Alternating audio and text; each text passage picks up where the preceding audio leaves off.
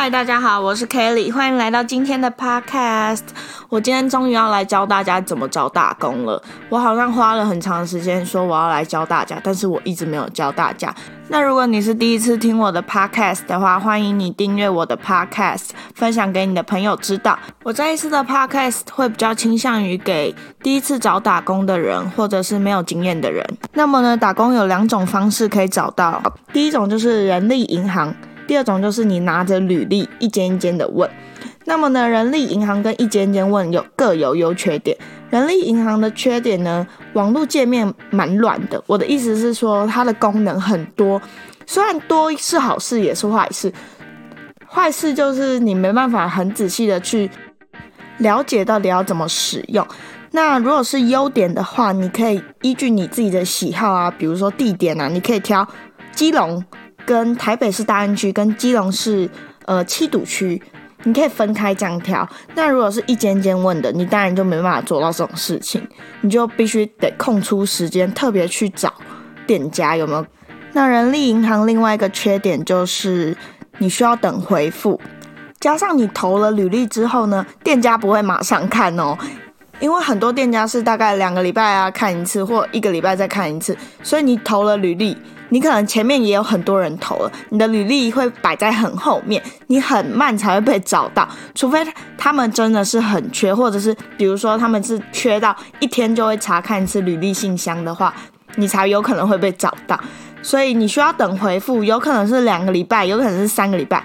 更夸张的是，我一年前、两年前吧投的履历，到现在都还有人在通知我，所以你就知道他是那个职缺的雇主啊。是多久一次才整理他的信箱？所以如果你要找工作，你需要很快的找到工作的话，人力银行不一定是你的好选择。那另外一个优点是呢，它职缺比较多，也就是说鸡毛蒜皮的那种大工作、小工作，或者是只有一两天的展览工作，也会丢在一零四人力银行上面。比如说，像是什么南港展览馆有什么宠物展啊，需要两个工读生帮忙发传单，或是需要你们来维护场地啊，那种都会在一零四人力银行上面。所以，如果你是非常要马上找到工作，这种是也可能会比较好找。那职缺很多，你选择就多，但回复很慢，这是重点，不一定会很快。那么呢，你还可以在一零四上面找到一些。家教啊，或者是一些比较简单、特别的工作，比如说什么呃网络社群小编，或者是办公室包装人员、办公室打字人员、工读生这种比较非需要专业技能的工作，然后感觉又不会花太多时间跟劳力的工作，也会在一零四上面。那么，如果你今天是一间间去问的话，你当然没办法找到这种工作，你有办法闯入别人的办公室跟他说：“你今天有没有缺人？你今天有没有缺人？”更何况你知道那间办公室是在做什么的吗？你很少知道哪间公司的办公室在哪吧？你知道虾皮的总部在哪吗？虾皮的办公室在哪？这种东西你真的不知道。所以有些工作是在一零四上面才能够找到的，那有些呢是要一间一间问，回复速度当然会比较快。然后人力银行还有一个优点就是比较能够找到。不是黑工的工作，所谓的黑工是，比如说时薪是低于基本时薪的，也就是低于一五八的这种工作呢，在一零四上面会比较少出现，因为一零四是有保障的，所以如果一旦是低于一零一五八，或者是有一些什么逼你要做一些不是正当工作的，不会在上面，当然包括八大那种也不会在一零四上面。那么呢，那我们来讲讲看一间间的缺点。那一间间问的缺点就是，你可能不会遇到店长，就是呢，你可能在假日的时候去问，假日是一个非常不好的时间。我非常建议你在平日的没有客人的时候去问，因为如果你是人多的时时候去问的话，第一很白目，第二你很容易被遗忘。可能有店员收了你的履历，说好我会帮你转交给。店长，然后收了之后就直接丢到抽屉，你就会被遗忘，你根本就会被忘记这件事情。那个店员搞不好八成都不在意你。那么呢，呃，除了可能不会遇到店长，又或者是你可能会被遗忘之外，你也有可能会吓到别人，但是这是没关系的。那么优点就是你可以很快速的去找到你想要的店家。比如说，我一直经过路易莎咖啡厅，我好想去看看这间咖啡厅的工作是怎么样。那你早就熟悉这个工作了。然后，如果你想要在里面工作的话，你也可以比较预料得到你你你在里面会发生什么事情。也就是说，你已经清楚这间店的呃工作内容啊，或者是同事之间的相处模式。你这样会比较容易找到你比较满意的工作，也就是说，你不会上了这个工作觉得啊我不喜欢什么之类的。那还有一个优点是，你可以很快的回得到回复。如果是很缺的店家的话，他通常会很快的回复你的答案。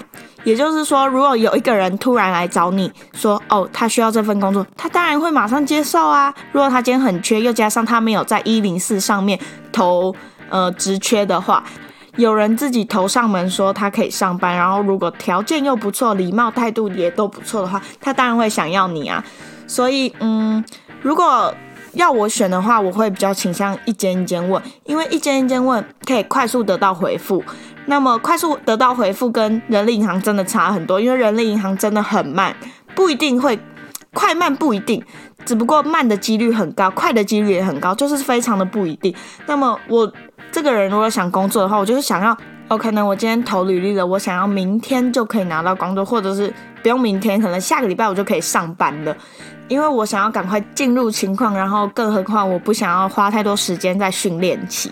那每一个工作都会有训练期，所以呃越快工作，你就当然可以越快进入熟练级，就是老鸟的程度喽。那么一间一间问，还有一个优点是，你可以马上观察到这间店的氛围，也就是呃你除了可以从你的生活圈下手以外，你还可以。马上观察到，就算你不熟这间店，你也可以马上在现场看到，决定你到底要不要投这间履历。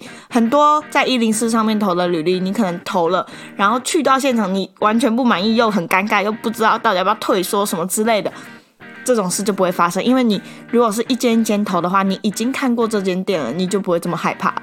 那人力银行跟一间一间找这两个工作最大的差别就是，人力银行的职缺。通常是真的很急，或者是需要大量的人力，或者是很累的工作，所以才会有这么大的流动性，会一直缺人，或者是新开的店家。那一间一间的好处是，如果我今天缺一两个人，我是并不会在一零四刊登，因为一零四是要钱的。那如果我是小店啊，或是咖啡厅这种自己的咖啡厅的话，那我不一定，我一定不会在一零四。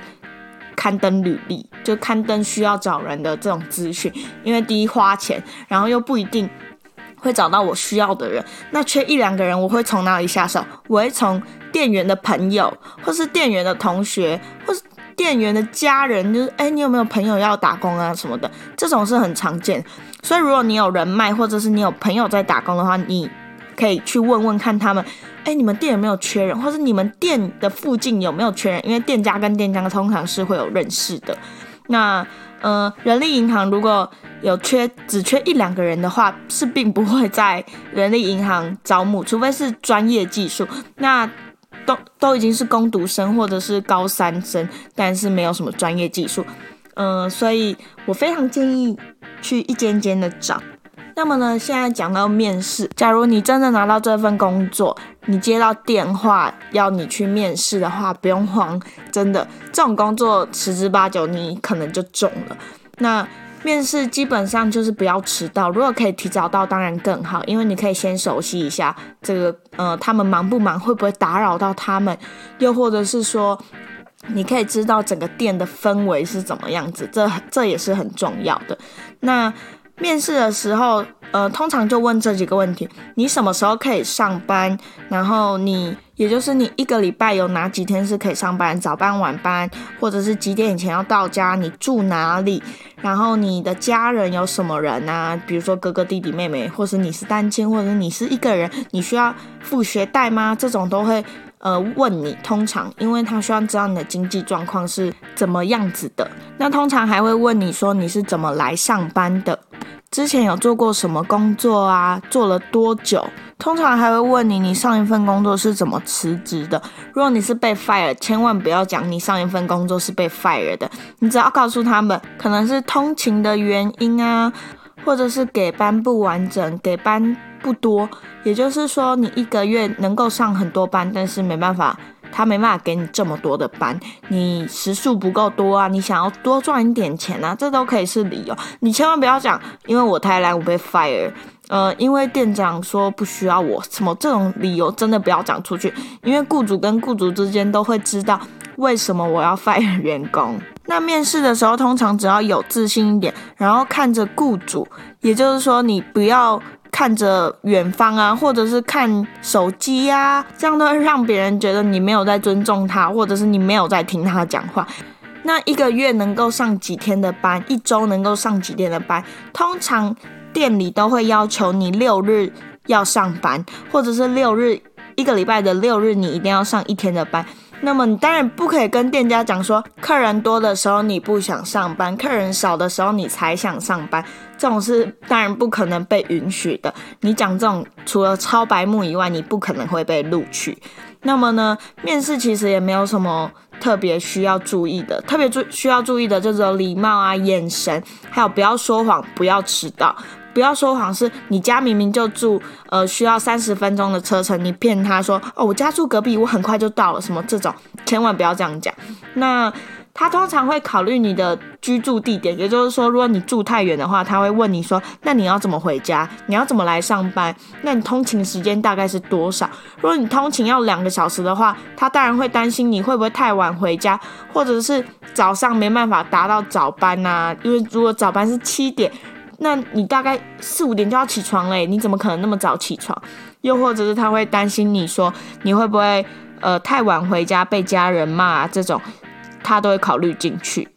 那打工还有一个很重要的是，千万要顾及自己的自身权利。也就是说，如果时薪是一五八，现在规定是一五八了，那你也不能因为他是你老板，他只给你一四零，然后你也接受。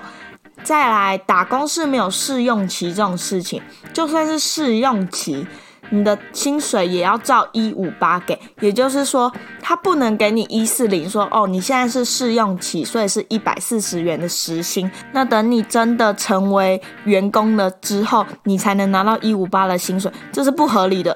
所以你一定要顾及自己的自身权利。那一天上班是不可以超过八个小时，那如果超过，嗯，这种就是。看你自己决定喽，因为有些店家我知道很轻松，不用做什么事，一天要你上至少十个小时的班，十二个小时的班，那也没有关系。那十个小时或十二个小时中间通通常会有休息，那如果中间有休息的话，这就不算是超时劳工。那还有国定假日是需要 double 的，如果国定假日说哦一五八的时薪，好，那我给你一七八，就是你如果是假日国定假日。上班的话，他给你一七八，那也是不合理的。他应该要给你三零六才是正确的。你千万不要觉得他是你老板，他想怎样就怎样。那我今天的打工谈就到这边喽。那如果你有什么意见的话，可以传 email 给我，或是私信我的 Instagram，或是其他的任何管道，好吗？谢谢你们，拜拜。